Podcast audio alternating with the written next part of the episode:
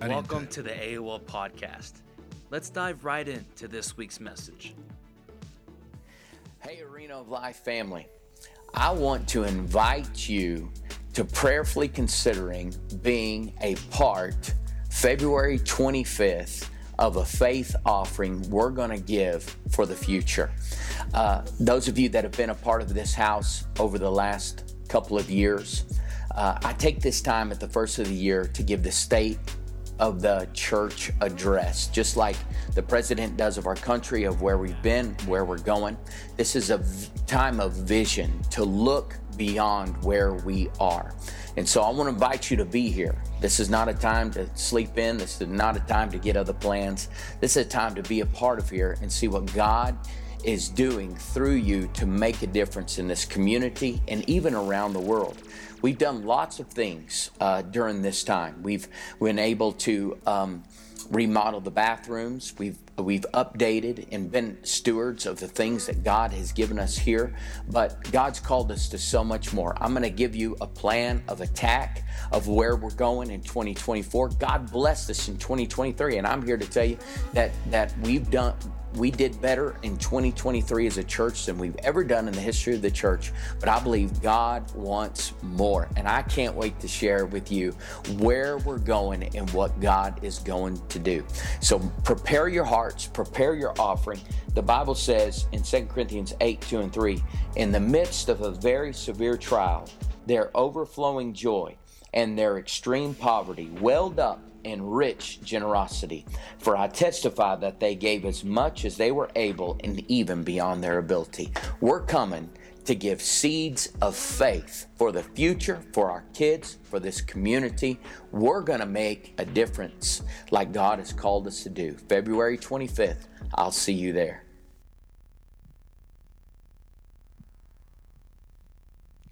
All right, are y'all excited about that? Amen. That's going to be exciting to be here Sunday and see the vision lined out and, and be encouraged. And so we're looking forward to that. And I know Pastor's going to give us a lot of details on the plans and, and the vision and things like that. So it's, it's really good. And I believe, uh, you know, we're going to be able to make that, no, we along with God's going to be able to make that uh, work. All right, let's start with a word of prayer as we get into ready to our Bible study, and y'all keep that prayerfully. Be sure and be here uh, Sunday morning. It's going to be great. All right, Father, we just come before you tonight. Father, we thank you for the word. We thank you for the word that's before us tonight. We thank you, Father, for your spirit that's going to guide us and direct us tonight as we study your word. I pray, Father, as we do, that as we are diligent to dig into your word, that we, we dig up the treasures that are there and uh, that, you've, that you have for us and Father, that we use them to, to the advantage of the kingdom of God. And Father, help us to grow in this uh, tonight help us to be blessed. Your word promises a blessing upon us. We thank you for that. Help us to have the eyes to see and the ears to hear everything that the Spirit of the Lord is going to show us tonight. We thank you for the beautiful weather we've had. We thank you for every person here tonight, for their diligence and their willingness and their hunger for the word, and special blessing upon each one tonight. We pray this in Jesus' mighty name. Amen. Hold your Bible up. This is my Bible. I am what it says I am. I can do what it says I can do. I can have what it says I can have. I am about to be taught from the everlasting, incorruptible seed of the word, of the living word of God. So we thank you for that, and and uh, so we, I will never be the same again as a result of that. Say that. I will never be the same again, right? Amen. All right, glad y'all are here. We're here for lesson 12 tonight. We're at the halfway point or thereabouts. We're going to go over finish chapter 11 tonight, so we will be halfway there, and I believe tonight will be a, a blessing to you. It's a lot of it's a probably going to be a little shorter session, but it's going to be uh, it's got it's it's uh, cram jam packed with good stuff. So Keep in mind, what's the main thing we talk about when we're talking about revelation? Jesus, always Jesus. So, a recap from our last study. We began the fourth interlude or parenthetical in Revelation. We covered chapter 10 and most of chapter 11. Everybody get a copy of the uh, deal, just in case you didn't, there's still more back there. So, we, uh, we covered most uh, all of chapter 10, most of chapter 11, showing the mighty angel representing Jesus standing on land and sea, declaring all things under his feet, proclaiming to all that the mystery of God, uh, his great plan of salvation and restoration of all things, would be finished, would soon be finished. We saw the introduction of his two great witnesses who came with great power, entered the scene on the earth, finished their testimony, be slain by the beast, resurrected and raptured to heaven after laying in the street for three and a half days, and then the great earthquake, destroying a tenth of the city and killing 7,000 prominent people. This time we'll finish chapter 11 and continue into chapter 12. We won't probably won't continue into chapter 12 tonight because chapter 11 just had too much. Uh, the finish of the chapter 11, I didn't want to start into 12, so it's just going to finish up with uh, chapter 11, uh, verses 15 through 19, which we'll read right now Revelation 11, 15 through 19. The seventh trumpet. Then the seventh angel sounded. There were loud voices in heaven saying, The kingdom of this world, the kingdoms of this world have become the kingdoms of our Lord and of his Christ, and he shall reign forever and ever. And the 24 elders who sat before, the, for, before God on their thrones fell on their faces and worshiped God, saying, We give you thanks, O Lord God Almighty, the one who is and who was and who is to come because you have taken your great power and reigned. The nations were angry, and your wrath has come, and the time of the dead, that they should be judged, and that you should reward your servants, the prophets and the saints, and those who fear your name, small and great, and should destroy those who destroy the earth.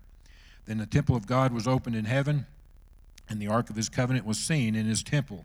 And there were lightnings, noises, thunderings, an earthquake, and great hail. So John's revelation continues to unfold uh, future events on earth as, as God reveals them to him in his vision. The scene John saw was, was next was saw next was in heaven. In the middle of all the woes and judgments of the tribulation, God inserts here an encouragement for the Christians left on the earth. Most of those who have turned to Jesus for salvation have been martyred, and those who are sealed must continue on earth through these intense days. There will be Christians, remember, there will be, because remember the 144,000 that were sealed of God, the evangelists, there's, there's the two witnesses.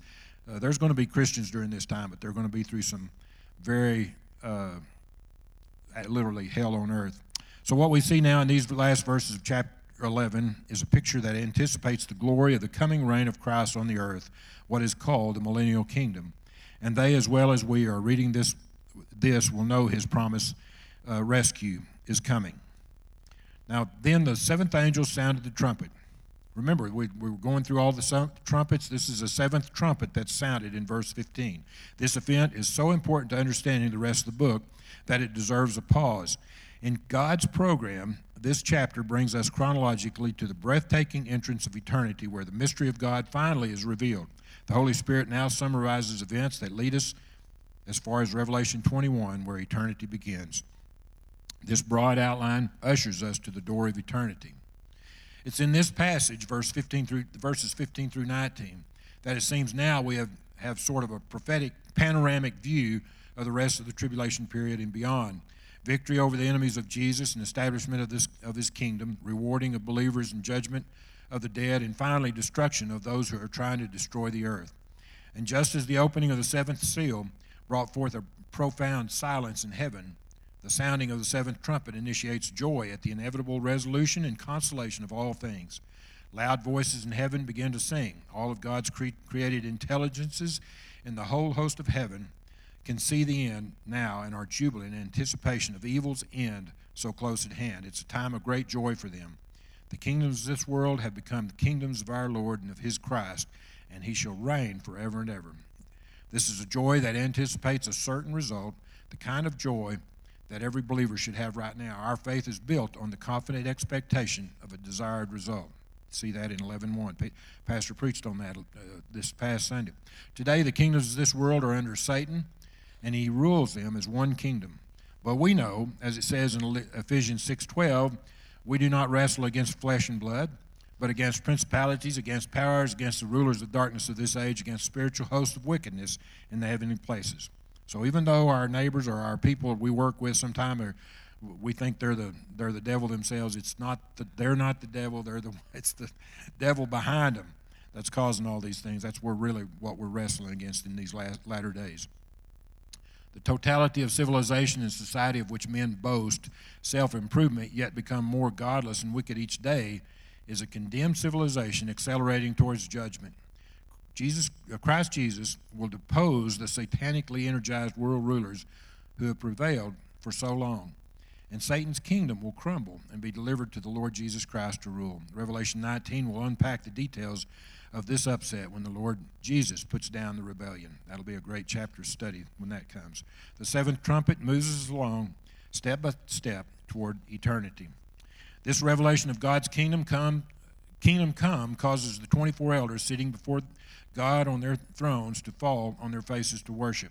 Remember, these 24 elders, they represent the church and they represent the tribes of Israel. It's kind of a combination, but it's a representation, I believe, of, of all believers up to that point.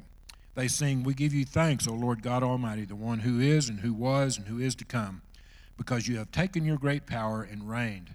This is a projection of the end of the tribulation period. They praise God that finally he will take his rightful place. Until now, God had allowed powers hostile to his people to control the earth. But then he will begin to rule directly. Their adoration then causes the church in heaven to worship and celebrate the coming of, the, of Christ to the earth. This will at last be the answer to our prayer.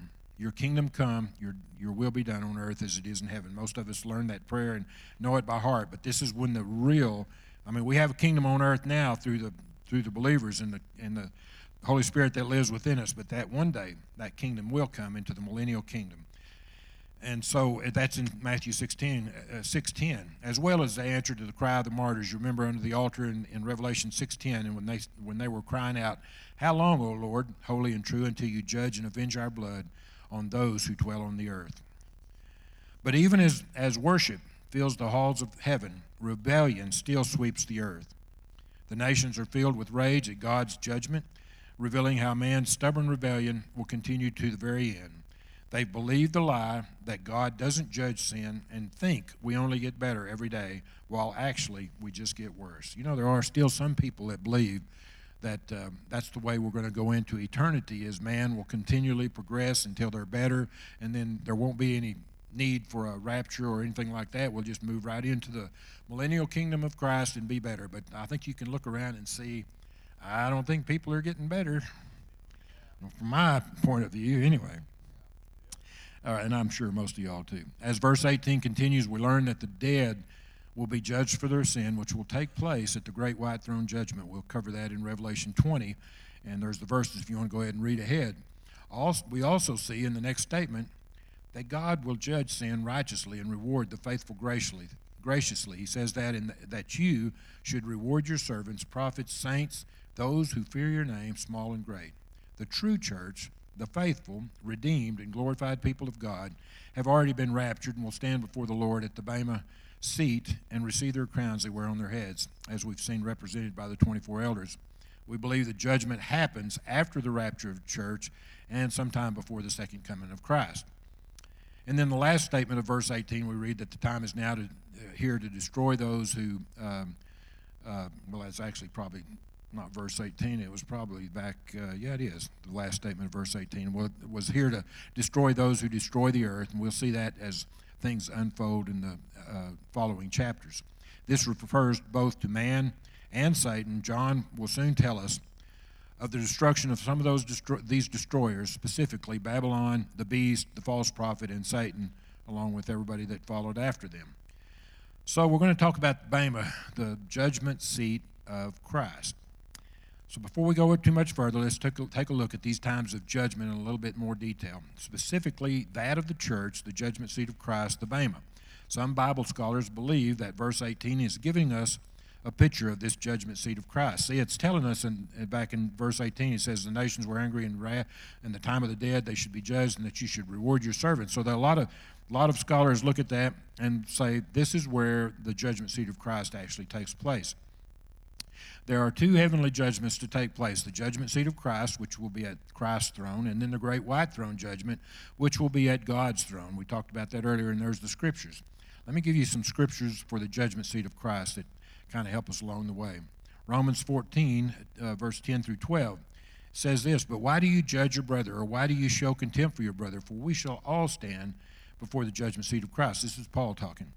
For it is written, As I live, says the Lord, every knee shall bow to me, and every tongue shall confess. So then each of us shall give account of himself to God.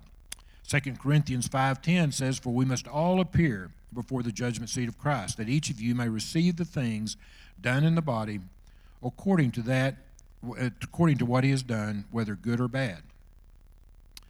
1 Corinthians 4:5 this says this, "Therefore judge nothing before the time until the Lord comes, who will both bring to light the hidden things of darkness and reveal the counsels of the heart. Then each one's praise will come from God." 1 Timothy 25, uh, 24 through 25 says, Some men's sins are clearly evident, presenting them to judgment, but those of some men follow later. Likewise, the good works of some are clearly evident, and those that are otherwise cannot be hidden. Isn't that something, you know, you think you have secret sins, but God knows all.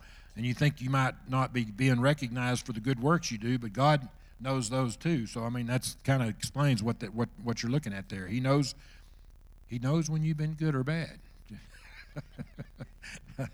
wonder, where they got that, huh? Romans 2:16 says, "In the day when God will judge the secrets of men by Jesus Christ according to my gospel." And then 2 Timothy 4:1 uh, it says uh, 4:1 and 2, I, I charge you therefore before God and the Lord Jesus Christ who will judge the living and the dead at his appearing and his kingdom. Preach the word, be ready in season, out of season, convince, rebuke, exhort with all long suffering and teaching. Paul is writing to the young preacher Timothy right there, but he's giving him some guidance on there about judgment. This Bema judgment that we're talking about, uh, and, and I, I, encourage you to go back and read those, uh, give those scriptures, but it's always good to go back and read them in context to what it's trying to tell you because there's other things that you'll learn as you read the verses before and after that and see where it's what's happening, who who it's addressing, and things they're talking about. The Bema judgment will occur at the throne of Christ. Bema, it's not Bema. I looked it up. The, the way you say it in Greek is Bema. That's the way it says. Sounds like a, a redneck from Alabama, but it's Bema. Bema is the Greek word for judgment seat a raised place or platform on which judges sat to view athletic games such as the, the Olympics. Their job was to make sure contestants follow the rules and to present awards to the victors. In many cases, this was the Stephanos crown. We talked about that earlier when we were talking about the churches, uh, the letters to the churches. A Stephanos crown, a garland or a wreath awarded to the victor in an ancient athletic game. In this case, concerning verse, verse 18, this judgment will begin when the doors in heaven are opened in verse 19 and will be for the saints, prophets, servants, and those who feared God's name. It will be to see who will be rewarded and who will not. And note, the, the, the word for reward in verse 18 is misthos and means a payment for works.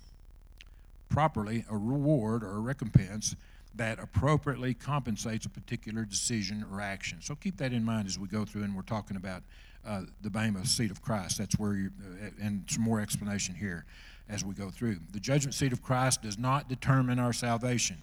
That matter was settled by Christ's sacrifice on our behalf. You can read that in 5, uh, 1 John 2 2. And our salvation in Him, of course, in John 3 16. All our sins are forgiven, and there is no condemnation for those who are in Christ Jesus. If you're a believer, true believer, you are in Christ Jesus, as it states in Romans 8 1. Uh, Jesus said, Very truly, I tell you, whoever hears my word and believes him who sent me has eternal life and will, be not, will not be judged, but has crossed over from death to life. That's in John 5 24. Likewise, the judgment seat of Christ is also not a time to punish sin. Now, some people believe that at that time you're actually going to be, because he says you'll reward for things for good and bad, things that, that's a time of punishment. But Jesus took our punishment once and for all. The judgment seat of Christ is a time when we'll be, called, we'll be called on to report, to render an accounting of what we did for Jesus. It will be a serious and necessary time of reckoning. But as God's redeemed, we will never be condemned with the wicked. As one theologian put it, it cannot be too strongly emphasized that the judgment is unrelated to the problem of sin. That's already been taken care of by when we accepted Jesus Christ as Savior. That is more for the stowing of rewards than the rejection of failure. So believers are secure in Christ. but they still must re- appear before the judgment seat of Christ. It will be a time of examination and a time of reward. Jesus will inspect our works. What did we do with the resources God gave us? How faithful were we? Were we yielded to the Spirit, seeking to honor Christ and further His work in the world? If so, we will have reward. Matthew 10, uh, uh, verses 41 through 42 says, He who receives a prophet in the name of a prophet shall receive a prophet's reward. And who, who receives a, he who receives a righteous man in the name of a righteous man, receives a righteous man in the name of a righteous man, shall receive a righteous man's reward. And whoever gives one of these little ones only a cup of cold water in the name of a disciple, assuredly I say to you, he shall by no means lose his reward. Did we neglect our opportunity to serve the Lord? If so, we will suffer loss of reward. Paul likens our Christian service to erecting a building, and y'all are very familiar with this passage, but 1 Corinthians 3 11 through 15 says, For no other foundation can anyone lay than that which is laid, which is Jesus Christ. Now, if anyone builds on this foundation with gold, silver, precious stones, wood, hay, straw, each one's work will become clear, for the day will declare it. Anytime you see that for the day will declare it, means that's something that's going to happen at the end of time, at the end of days, at the time what we're, what we're talking about in, in the book of Revelation. For the day will declare it, because it will be revealed by fire, and the fire will test each other's works of what sort it is.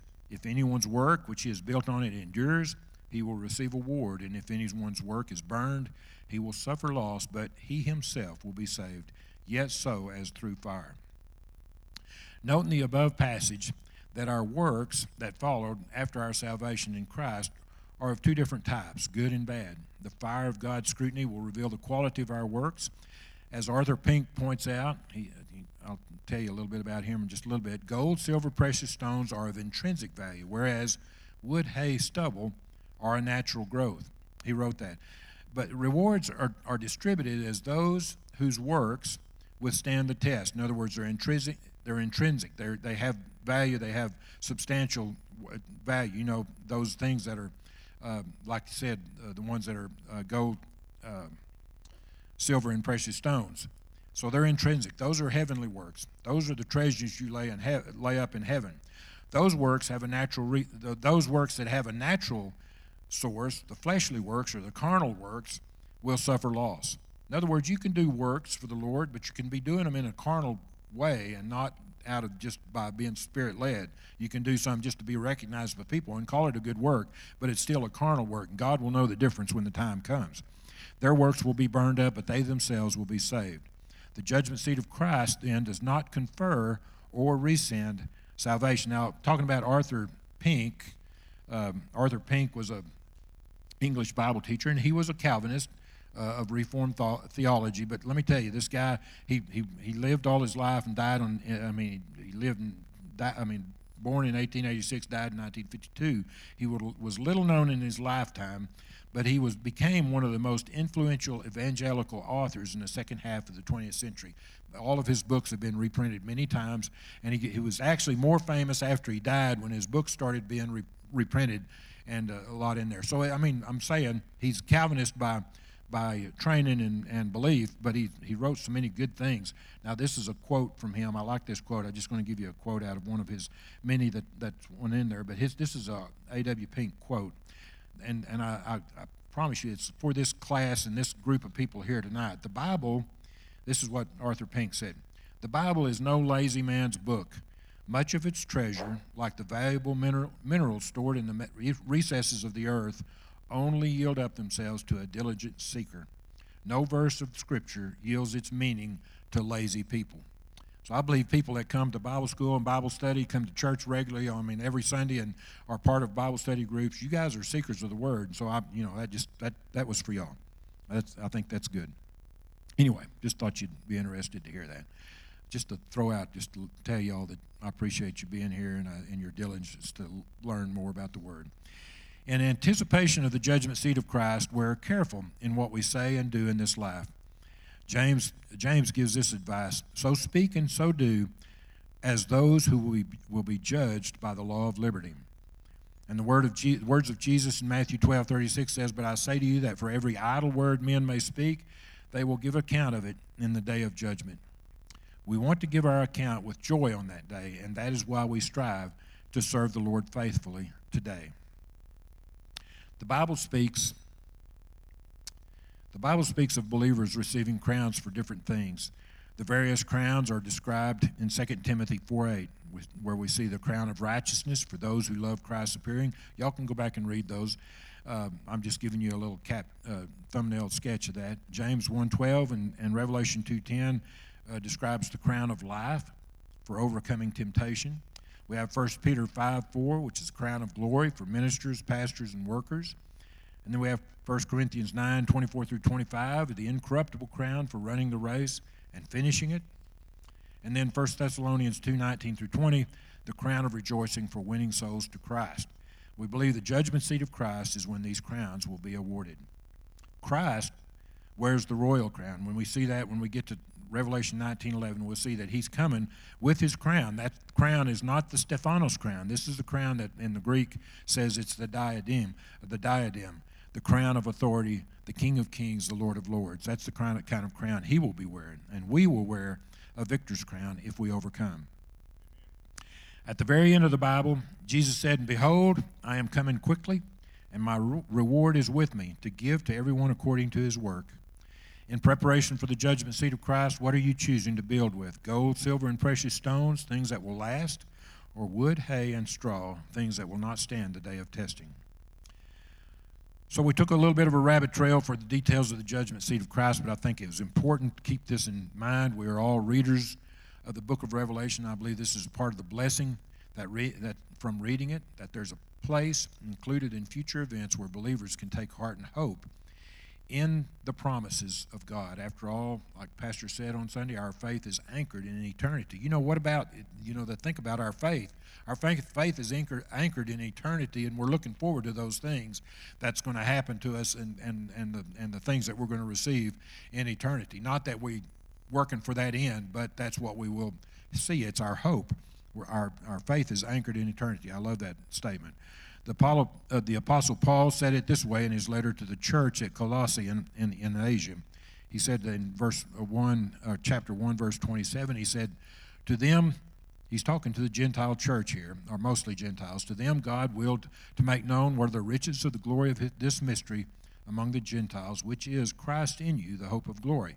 Christ in us is our hope of glory. The mystery spoken of here is speaking directly to Gentiles who are reading this letter from Paul, but of course we know that in the broad picture of salvation, it applies to all believers, Jews and Gentiles, that Christ in us is our hope of glory, both present and future. Always remember, Jesus is the main thing. So, as believers, we can take encouragement in the future judgment seat of Christ. Let's see if there's some hope that we can be seen uh, for the unbelieving Jews, or and maybe even the believing Jews during this time. After all, we have to remember since the rapture of the church and the beginning of the 70th week, God will be turning his attention uh, to the people of promise, the nation of Israel. Romans, uh, and, and you can go back and read, write this, if you want to write this verse down, Romans 9, 6 through 7, you can see it. I encourage you to always do this. Read 9, 10, and 11 of Romans because it gives you that um, it gives you that hope that Israel has of once they even though they have rejected Christ, there is a plan for them. But anyway, Romans uh, chapter 9, verse 6 says, For they are not all Israel who are of Israel. They are not all Christians who say they are Christ uh, of Christ. So I mean, it's just something you say. You know, you you got to look at the heart of the matter in there. But I'm just saying that he has turned his attention to the people of promise, the nation of Israel. And when I say the nation of Israel, these are the people that are turning back to him. So that that brings us to the final final verse that finishes chapter 11, verse 19. Then the temple of God was opened in heaven, and the ark of his covenant was seen in his temple. And there were lightnings, noises, thunderings, an earthquake, and great hail. Hail. The next scene we see ushers us to the glad gate of eternity. The doors of God's temple in heaven fly open, and the ark of his covenant is clearly seen, surrounded by flashes of lightning and thunder, an earthquake, and a fierce hailstorm. It's important to note a couple of significant things here at this juncture in this verse. When we started our study in the book of Revelation in lesson one, we learned that one of the striking and singular features of the entire book, talking about the book of Revelation, is this that the book of Revelation is like a great union station where the great trunk lines of prophecy have come in from other portions of Scripture. We need to understand where each began and how it was developed as it arrives in Revelation. Revelation brings to complete conclusion what began somewhere else in Scripture. It's critical to, to a right understanding of the book to be able to trace each great subject of prophecy from the first reference to the terminal. This is why you need to read the book, need to read and have knowledge of the rest of the Bible to understand Revelation. That's why I've told you in the past read Jeremiah, read Isaiah, read Zechariah, read Amos, read Hosea, read all of those prophets, and, and, and Daniel for sure. Read all those books because they, they all, that's what it's saying, all those books of prophecy, prophecy are coming to the grand central station of prophecy right here in the book of Revelation. This is why you need more than 500 times uh, it, it, alludes to or references the Old Testament. In its, five, in its 404 verses, 278 contain references to the Old Testament. That's amazing, over half of them. In other words, over half of this book depends on your understanding of the Old Testament. You can't read Revelation without going back to the Old Testament time and time again. There are at least 10 great subjects of prophecy that we listed in lesson one that land in the book of Revelation. We won't cover them all, but I want to cover number 10 of that list, that which is this Israel's covenants, beginning with the covenant of God made with Abraham in, in Genesis 12, 1 through 3, promised Israel five things, and God says in Revelation that He will fulfill them all. We may not cover them all here, but we'll, we'll see part of them. But you remember that God said He will bless those who bless you and curse those who curse you. So many, the, the temple of, so the next, the, the verse says, Then the temple of God was opened in heaven, and the ark of His covenant was seen in His temple. So many Bible scholars and expositors seem to agree that when God's temple is open, we're seeing this picture. That's what John is seeing in this vision. He's writing it down in his, uh, in his book. It is showing forth that God is now ready to deal with Israel and fulfill all the promises regarding his people. He is ready to open up access to himself and receive their worship. He is a covenant making and covenant keeping God. His ark is the reminder of his faithfulness, presence, and atonement of Israel. What John saw was not the earthly ark, but it's the heavenly original of which Moses received the pattern for the earthly one built in the wild, for the wilderness tab- tabernacle. We talked about that when Moses went up on Mount Sinai. God so showed him all the patterns of all the furniture that were to go into the tabernacle. This ark that he's, that's being seen now is the original ark of the covenant or ark of the, uh, be the ark of the testament uh, and covenant, same thing that was in is in heaven at that time. But you can read, go back and read the, that section on the ark in Exodus 25. And just as the veil of the temple in Jesus' time on earth was torn from top to bottom at the moment of his crucifixion to open up the Holy of Holies, demonstrating the finished work of his, his sacrifice and granting access through, to God through him, so now the temple of God in heaven will be opened up and the ark of his covenant will be seen. This is revealing the hope and the promises of God toward Israel. This is a showing of the real day of atonement that was shadowed here on the earth in times past, but consummates in Jesus. The letter to the Hebrews gives us this. Hebrews 9 24 through 26. For Christ has not entered the holy place made with hands, which are copies of the true. See what I said? That's copies of the true ones. But into the heaven itself, now to appear in the presence of God for us. Not that he should offer himself often, as the high priest enters the most holy places, holy place every year with blood of another. He then would have had to suffer often since the foundation of the world. But now, once at the end of the ages, he has appeared to put away sin by the sacrifice of himself. Some Bible scholars believe, when you read that section right there in Hebrews, that Jesus is actually going into the Holy of Holies. The Holy of Holies some say is the Holy of Holies is where the throne of God is, and we, we'll see that here in just a minute. But the Holy of Holies, they actually say, is, is the place right behind the throne of God. Jesus is entering into the Holy of Holies with his blood. Now, we don't know how that blood, uh, they're just saying that he, he's going in with the Holy of Holies, into the Holy of Holies with his blood that was poured out on the cross, and he's, he's sprinkling it on everything that's in the in the holy of holies all the pieces of furniture that are in the holy place up there and sanctifying forever because his blood was poured out. Now, I don't know how the blood gets there, or if he carried it, or if the angels carried it, or what, but you know, that's, you think about that, that could be what it's saying. That he's entering into the most holy place once for all, once at the end of the ages. He has appeared to put away sin. And how did they put away sin? Well, you remember the, the, the Day of Atonement. We'll get to that here in just a minute. I want to go back to that Day of Atonement we're talking about. We're talking about uh, the Day of Atonement is one of the seven feasts of the Lord.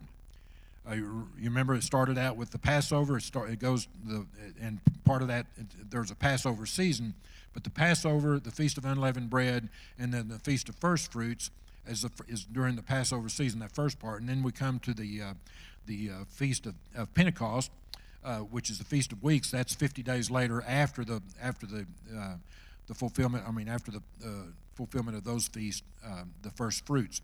Now, these three feasts that we're talking about have already been fulfilled, right? Or these four feasts.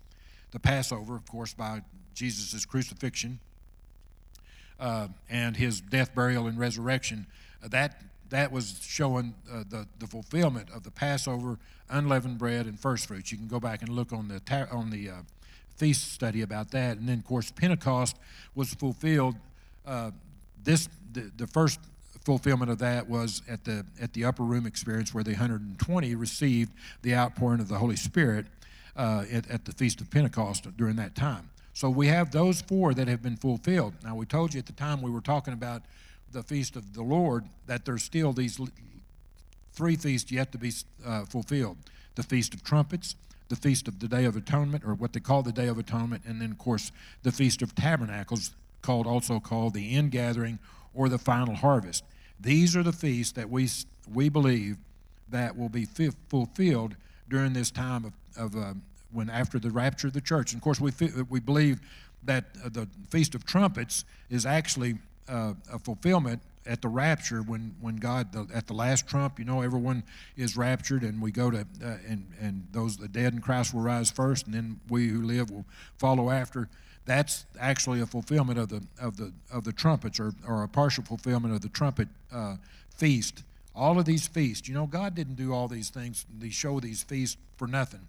They're a, they're a prediction or a, a prophecy of what's happening are going to happen in the future and all of these will come to pass he's, he's all, they're all going to have a, a come to pass some say that this this um, uh, Day of Atonement that we're seeing where the, te- where the temple gates are open, the door is open to the temple. We're seeing the Ark of the Covenant. This is the actual Day of Atonement, uh, satisfaction of the Day of Atonement now uh, uh showing forth to the Jews. Now, let me give you just a, a quick thing about the Day of Atonement. Uh, Yom, it's called Yom Kippur. It was considered the most solemn holy day of all the feasts and festivals for the Jewish people. As we shall see, there is much prophetic insight and implication. I, am this just a side note. I'm just reading it to you. But this was the most. This was considered the most holy day of the year, and preceding that day of atonement, there were. It started with the with the. This was in the month of, of uh, what they call Tishri, their Jewish month. So this was the first month. It was the. It's con, considered Rosh uh, Hashanah, or the of the the beginning of the new year or the new civil year for the year. That's when they would have the blowing of the trumpets. But preceding that blowing of the trumpets on that first day, they have a whole month of what they call a, a time of repentance. And then we have this, uh, the first blowing of the trumpets for the first of the month of this month. And then there's 10 days, what they call the 10 days of awe, where people are, they know this is the month that the Day of Atonement takes place. They know this is the month when the high priest goes into the, to the Holy of Holies, at one time a year that he does that and he's going to sprinkle the blood uh, before the seat and before and, and on the mercy seat for the, all the sins of uh, Israel. It's called Yom Kippur. What that means is the day of atonement or the day of covering, covering of the sins.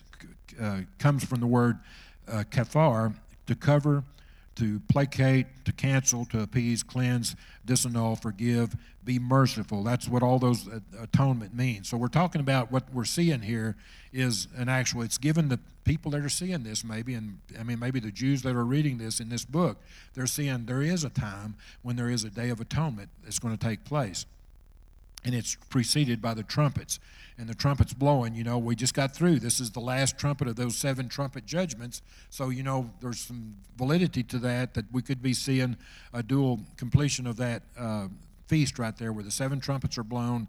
Now we see that as a, as a result of that final trumpet be, being blown, there is a, an opening of the of the temple, and they see the Ark of the Covenant. And when they see the Ark of the Covenant, believe me, the Jewish people know what that Ark of the Covenant represents because the Ark of the Covenant is considered the mercy seat of Christ or the throne of Christ on earth and it, or God is the throne of God on earth. And so when blood is sprinkled on there, it covers it covers the sins uh, of the people uh, for that one time a year for the past year when the high priest goes in there for that. So I'm just saying it's it's one of those things. And and as we're seeing this, you know, we see that um, the um, the Ark of the Covenant is exposed. People see it.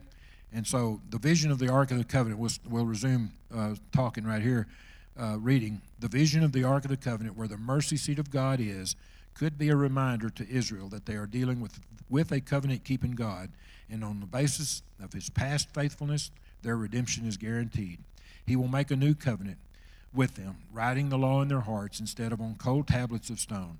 Now remember, this we use this for us. This is this also applies to us because when you become a believer, you you things change in your life. But we use this passage, Jeremiah 31 uh, 31 through 34 It says, Behold, the days are coming, says the Lord, when I will make a new covenant with the house of Israel and with the house of Judah, not according to the covenant I made with their fathers in the day that it, I took them by the hand to lead them out of the land of Egypt, my covenant which they broke, though I was a husband to them, says the Lord.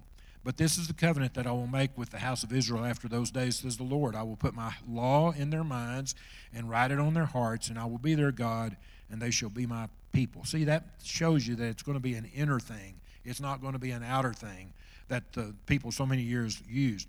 No more shall every man teach his neighbor and every man his brother, saying, Know the Lord, for they shall all know me, from the least of them to the greatest of them, says the Lord. For I will forgive their iniquity and their sin I will remember no more. Keep in mind that that section right there where it says, No more shall every man teach his neighbor and every man his brother. We're talking about a projection or a prophetic projection of the millennial kingdom because that's going to happen during that time. For I will forgive their iniquity and their sin I will remember no more. And then the writer of the epistle to the Hebrews quotes the same passage here in Hebrews 8 8 through 13. It's basically the same thing, but let's, let's read it again. It never hurts to read the Word of God. Because finding fault with him, he says, Behold, the days are coming, says the Lord, when I will make a new covenant in the house of Israel and with the house of Judah, not according to the covenant that I made with their fathers in the day when I took them by the hand to lead them out of the land of Egypt, because they did not continue in my covenant, and I disregarded them, says the Lord. For this is the covenant that I will make with the house of Israel after those days, says the Lord. I will put my law, my laws in their mind, and I will write them on their hearts, and I will be their God, and they shall be my people None of them shall teach his neighbor and none of his brothers, saying, Know the Lord, for all, all shall know me, from the least of them to the greatest of them, for I will be merciful to their unrighteousness, for their sins and their lawless deeds I will remember no more. And of course, from these two passages of Scripture, really one and the same, but recorded in the Old and New Testament, again in the New, we know that they're speaking of the new covenant of God's grace through the atoning blood of our Lord and Savior Jesus Christ.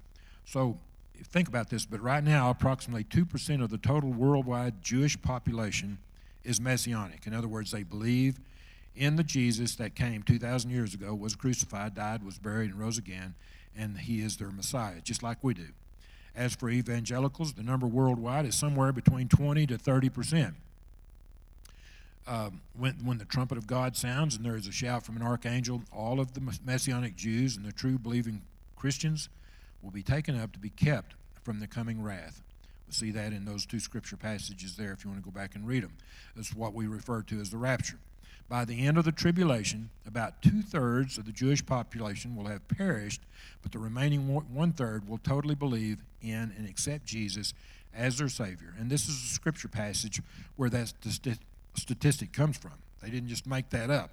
Zechariah 13. You need to go read Zechariah especially 12, 13, and 14. But Zechariah 13 says, And it shall come to pass in all the land, says the Lord, that two thirds in it will be cut off and die, but one third shall be left in it. I will bring the one third through the fire, will refine them as gold, as silver is refined, and test them as gold is tested.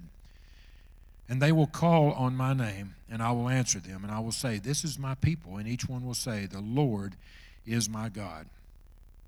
Amen. Zechariah is sometimes referred to as the most messianic of the Old Testament books and gives us some good insight into what the millennial kingdom will be like. Quoted many times in gospel narratives, in Revelation, Zechariah is quoted more than any other prophet except Ezekiel. Even the name Zechariah has so much significance to the end time prophecies, promises regarding Israel. The name literally means Yahweh remembers. I think that's, I mean, God thought of everything, didn't He? There will be a time, there will be other references back to Zechariah as we proceed, because beginning in Zechariah from chapter 12, you begin to see the prophecy of Israel's deliverance, repentance, and their cleansing from, from sin and uncleanness as they return in the day of the Lord in that day. And I say, I put that right there, that little phrase, in that day. You can go back and if you start reading in, in I want to say, chapter 12 of Zechariah, you will see so many references that says, in that day. And then read what it says after that. When, what they're talking about is they're talking about the future deliverance of Israel. They're talking also in some of those things that we, see, we, you'll see in there, especially in 14. We'll see that here in just a minute. But we're also talking about the millennial kingdom, and we'll get more into that as we get further along. But uh, Isaiah used that phrase a lot in his last few books of Isaiah, the, like uh, 65 through or 64, 65, 66. Some of those books you see in that day.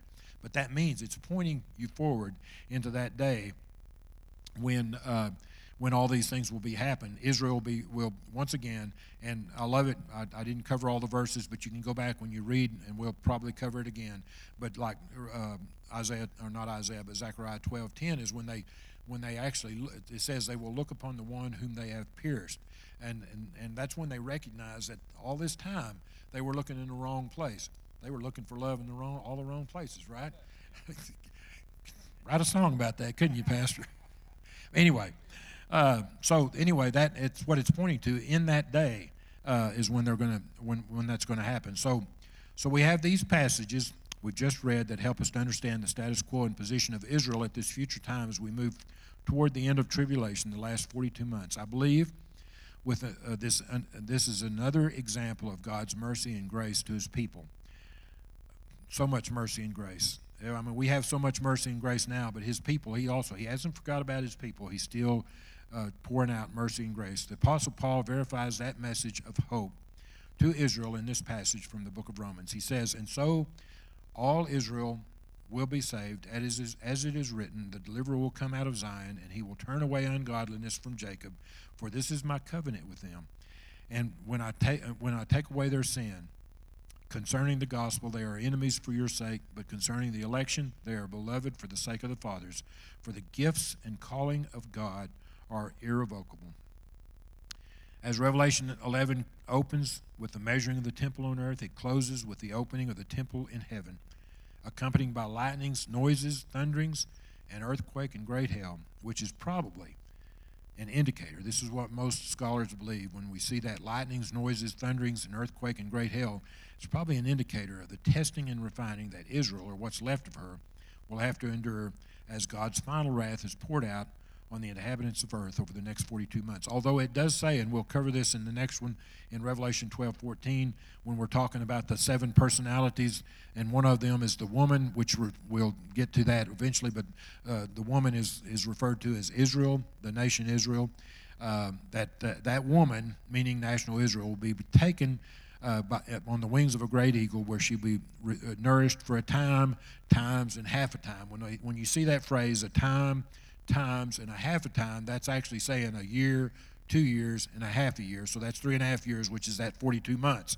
So, you know, it all comes together right there. So I'm just saying, you can, it, you can find that um, in, in Revelation 12, 14. We'll cover that next lesson. Finally, Jeremiah 30, uh, verse 7 says, Alas, for that great day is for that day is great, so that none is like it. And it is the time of Jacob's trouble but he shall be saved out of it. See, that should give hope for Israel that we see right there. That one third that's left after they're going through all that tribulation, all that time that they're they're they're seeing the the, the persecution from the devil himself. Uh, that third, I believe, will turn to turn to Jesus, and they will be saved. uh, at that last time. The seven bowl judgments that we're going to see in the next um, lesson, and uh, that will happen in in the, when I say that time that they'll be. Uh, all when God's fi- final wrath is poured out, we'll see that in the seven bowl judgments. Uh, but they will, I believe, they will be taken. You know, just just like the remember in Exodus when the when Israel did not have to go through all the plagues that uh, Pharaoh and his people had to go through. It's kind of that same uh, what we're going to see here, the seven bowl judgments that will start in chapter 16, but we're a ways from that yet. So, anyway, that's what we've got. I just wanted to show you that that finishing up. I didn't want to go into chapter 12 now because it there's a lot of things. We'll see the seven in chapters 12 and 13. We're we're going to be introduced to the seven significant personalities that are considered the key players in the battle of good and evil at the end of days. And we know what the end of the book says and can't wait to get to that point when they're all well, I'm not going to tell you the end of the book. Y'all just go ahead and read it for yourself, okay?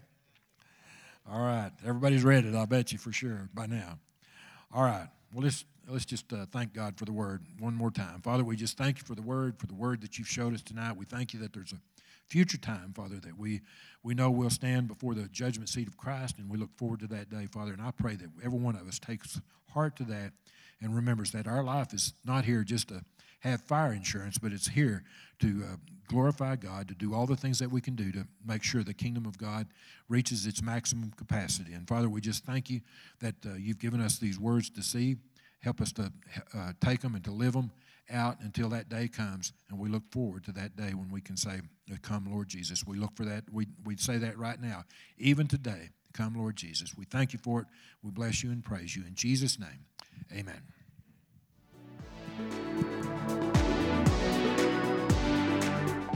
Well, we want to thank you for joining us on our podcast today. We pray that you heard from God and that this message was for you. If you haven't already, hit the subscribe button and leave us a review. It helps us reach more people with this message. Arena of Life takes pride in connecting to God, to church, and to people, and we want to connect with you. So don't forget to check us out on all social media platforms, to check out our website, arenaoflifechurch.org, and to download the Church Center app and to choose Arena of Life as your church. And a special thanks to those who make a difference by giving generously. You help us change lives and produce weekly content like this that reaches the world. If you're interested in partnering with us, you can give by clicking the link in our bio, through the website arenaoflifechurch.org, or through the Church Center app. May the Lord bless you and keep you, and we'll see you next week.